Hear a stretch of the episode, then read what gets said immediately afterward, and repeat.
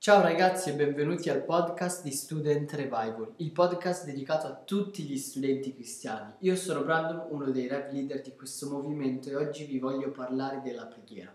Vi sarò super sincero, non sapevo molto bene cosa dire in questo podcast. Ormai tutti noi sappiamo cos'è la preghiera, ma penso che lo Spirito Santo oggi ci voglia far comprendere qualcosa di molto importante. Partiamo dall'inizio, con una domanda super semplice. Cos'è la preghiera per te? Per me è il modo più efficace per comunicare con Dio. Infatti quando ho bisogno di consultarlo mi rinchiudo nella mia cameretta e prego, chiedendo conferma, direzione o semplicemente per stare con Lui. Penso che sia super importante e necessaria la preghiera, perché la preghiera può essere sinonimo di comunicazione. Quindi senza comunicazione non c'è dialogo e senza dialogo non potremo mai conoscere Dio. Ad esempio, se tu conoscessi ora una persona, la prima cosa che faresti è quella di presentarti quindi di conseguenza inizi un dialogo. Poi in seguito nel tempo le cose principali che dovresti fare per conoscerla per farti conoscere di più è quello di passare più tempo con quella persona, condividendo storie, eventi, momenti difficili, momenti divertenti e tanta altra roba. Ma come vedi, tutto, tu non puoi fare tutto ciò se non inizi un dialogo. La stessa cosa funziona con Dio. Noi non possiamo permetterci di non pregare, né tantomeno di non leggere la Bibbia. Quindi la preghiera è super importante ed è necessaria. Ora vorrei tanto parlare di due grandi esempi di vita. Il primo è Gesù.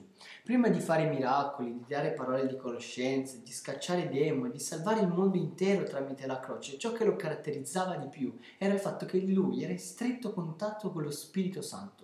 Lui e Dio erano pappa e ciccia, erano incollati, inseparabili. Immagino Gesù senza relazione con lo Spirito Santo. Ma ve lo immaginate? Non avrebbe fatto neanche l'1% delle opere che ora noi leggiamo nella Bibbia e sicuramente non avrebbe avuto a cuore l'essere umano. Infatti, se non fosse per lo Spirito Santo che operava nel suo cuore, lui non avrebbe mai fatto quel gesto assurdo di morire per persone che non avrebbe mai conosciuto. Questo gesto che Gesù ha fatto in quella croce è stato frutto di una stretta relazione con Dio. Gesù sapeva quanto Dio amava e ama ancora l'essere umano e ogni giorno era esposto ai pensieri di Dio, era esposto cuore a cuore con i sentimenti forti che Dio provava per noi e veniva plasmata giorno dopo giorno l'immagine di Dio in lui. La loro relazione era così forte che ogni demone, ogni malattia, ogni problema, ogni tipo di incredulità svaniva. Cioè, ma Gesù, dopo tutto, era un essere umano come noi ed era sceso qui per farci capire che una cosa molto fondamentale, che l'essere umano può vivere in santità con una relazione stretta con il Padre. Quindi come leggiamo nella Bibbia, noi vediamo un Gesù che si ritirava in preghiera ogni mattina e ogni sera, anche dopo una lunga giornata lui era sempre in stretto contatto con il Padre. È vero che se una persona prega di più, vive una vita straordinaria, fuori dal normale, con miracoli, guarigioni, con tutti i doni dello, che lo Spirito Santo ci dà, ma non dobbiamo cadere nel tranello di pensare che la preghiera serve solo ed esclusivamente a quello, perché non è così. Entreremo in un circolo vizioso dove tutto dipenderà da quanto noi facciamo e non da quanto Dio è presente nella nostra vita, nella nostra giornata o da quanto è intima la nostra relazione con Dio dobbiamo tenere a mente che la preghiera serve anche, e penso anche ed esclusivamente, ad avere una relazione stretta con Gesù, per essere connessi con Dio.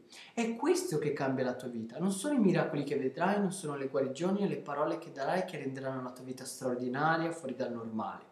Perché già da quando inizi ad avere una relazione con Dio, è lì che la tua vita inizia ad essere straordinaria, sovrannaturale ed incredibile. Quindi il centro di tutto non devono essere i regali che Dio potrebbe darci a noi per benedire le altre persone. Il centro di tutto è quello di stare con la persona che ci ha amati più di qualsiasi altra persona e di condividere pianti, sofferenze, vittorie, battaglie, esperienze, come faresti proprio con un amico, una vera e propria complicità con lui. Poi il resto ragazzi viene da sé. Noi possiamo vedere in Esodo e nei seguenti libri il secondo esempio che voglio citare in questo podcast, Mosè. Quell'uomo era un mostro, ma non per il fatto che ha liberato Israele dalle mani dell'Egitto, neanche per il fatto che abbia diviso il mare in due parti per far passare il popolo di Dio. Mosè aveva chiaro una cosa che il popolo non aveva molto chiaro, ovvero che i miracoli che Dio dava al popolo non erano nulla a confronto con Dio stesso. È facile tendere a desiderare di più i miracoli che a Dio stesso. Ecco perché oggi noi conosciamo Mosè come la persona che ha conosciuto i pensieri intimi, i desideri e i piani che si nascondevano nel cuore di Dio. Tutto perché Mosè cercava sempre il volto di Dio, in ogni occasione, sia nei momenti brutti, sia nei momenti belli, sia nei momenti di frustrazione. Lui aveva una relazione stretta con Dio. Tempo fa ho sentito una plica di Tia L'arroio dove spiega che nel tempo lui si è reso conto che nella conversazione che Mosè ebbe con Dio nel monte ci furono tre livelli di relazione che Dio stava dando a Mosè e che Dio stesso oggi vuole dare a tutti noi che avremo il coraggio di esporci alla sua presenza ogni giorno. Il primo livello di relazione iniziale lo chiama il livello della grazia. Infatti Dio disse a Mosè, hai trovato grazia davanti ai miei occhi e io ti ho conosciuto per il tuo nome. Cioè, wow! Quindi il livello di grazia è semplicemente quando Dio conosce il tuo nome e sa chi tu sei e lo scrive nel libro della vita. Cioè, tanta roba. Tutti noi sappiamo quanto è grande la sua grazia, perché non c'è cosa migliore che Dio stesso scriva il tuo nome nel libro della vita e che ti promette un'eternità piena di benefici, virtù e di benedizioni. Quindi adesso ci sorge una domanda. Cosa può essere meglio della grazia che ci libera da una condannazione eterna? Io ho conosciuto molti cristiani purtroppo che si, conforma, che si sono conformati con la grazia. Per loro bastava che Dio conoscesse il proprio nome e che lo scrivesse nel libro della vita. Ma Mosè, Mosè no. Mosè voleva ancora qualcosa di più. Lui era salito in quella montagna per qualcosa di più della grazia. E qua entra il secondo livello di relazione che Mosè ebbe con Dio, il livello del favore. Dio disse a Mosè, la mia presenza verrà con te e tu avrai successo. Ora, cos'è il favore di Dio? Il favore di Dio è la capacità sovrannaturale data da Dio per poter compiere tutti i suoi propositi per la nostra vita. Il favore di Dio è come un segno divino che è su di te, che ti precede e fa sì che letteralmente che tutto quello che tu tocchi possa prosperare e che tutti possano vedere che c'è qualcosa di diverso in te. E questo è il favore di Dio. Ora, una domanda che ci ci viene subito, no? Cosa può essere meglio del favore di Dio? Sono sicuro che ognuno di noi abbia mai detto una volta nella sua vita questa frase. Se solo avessi il favore di quel pastore, barra apostolo, barra profeta, cioè io sono il primo, mi confesso. Ma Mosè no, Mosè voleva qualcosa di più ed era salito in quella montagna per qualcosa di più del favore. E quindi adesso immaginiamo Mosè che sta conversando con Dio e gli dice, guarda Dio, grazie mille per la tua grazia, veramente grazie. Grazie anche per il tuo favore, ma forse non hai capito quello che io voglio veramente. Io non sono venuto fin qui per far scrivere il mio nome nel libro della vita, tanto meno per ottenere il tuo favore. Io sono venuto qui per qualcosa di più grande. Io sono venuto fin qui per vedere la tua gloria. E questo è il terzo livello della relazione con Dio, il livello della gloria. Immagin- immaginiamo Dio, ok? Adesso Dio gli dice, caro Mosè, ma ti sto dando la mia grazia, il mio favore, ma la mia gloria. No, Mosè, eh, non posso, è troppo grande, potresti morire. Immaginiamo Mosè lì che cerca di contestare Dio dicendo, guarda Dio, con tutto il rispetto del mondo, sappi che io sono venuto qui per la tua gloria in digiuno, quindi il conto alla rovescia per la mia morte è già iniziato. Voglio che tu capisca che io preferisco morire e vederti che vivere senza averti mai visto. Wow! Cioè, immaginiamo questa conversazione tra due amici, perché poi erano due amici, perché parlavano, conversavano così come se fosse nulla.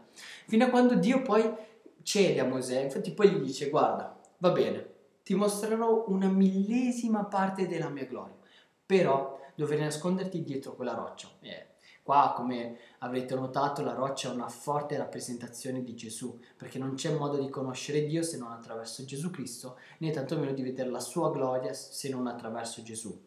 Quindi immaginiamo Mosè che si nasconde dietro la roccia, probabilmente molto scomoda.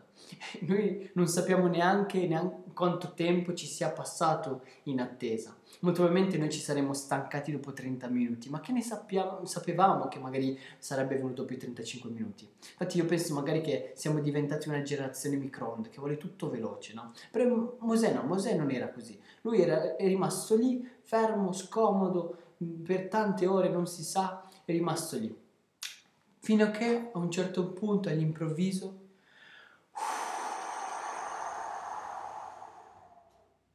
Dio gli mostrò la sua gloria.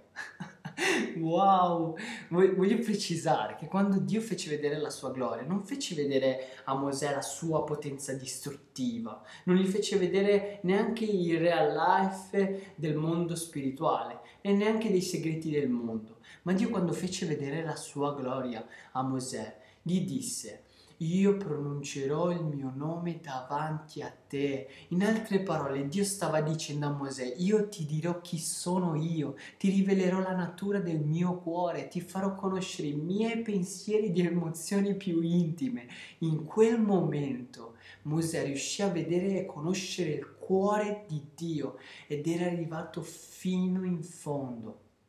Ora, io ti invito a immaginare tutte queste scene, di coscientizzare l'importanza della nostra relazione con Dio. Vogliamo vedere miracoli, vogliamo che i nostri compagni possano vedere Dio in noi, vogliamo che dicano c'è qualcosa in Lui che è diverso, che voglio pure io. Allora iniziamo a cercare Dio con una passione e un'intensità maggiore del solito. Creiamo delle specie di imboscate a Dio come fece Mosè per vedere la sua gloria, per conoscerlo di più, per arrivare fino fino in fondo. Quindi sappi che la preghiera è potente perché noi possiamo avere una conversazione, una relazione intima con il Dio di questo universo.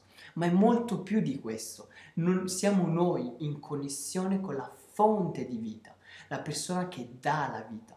Noi non stiamo parlando solo con qualcuno che ci ama, stiamo parlando con la fonte dell'amore, colui che è morto per noi, che ha scelto di morire per noi. La preghiera non finisce solo con cosa chiediamo a Dio o con cosa che condividiamo con Dio, ma quando siamo connessi alla fonte di vita, qualcosa succede in noi. Quando preghiamo, Lui ci cambia, ci soddisfa e ci ispira.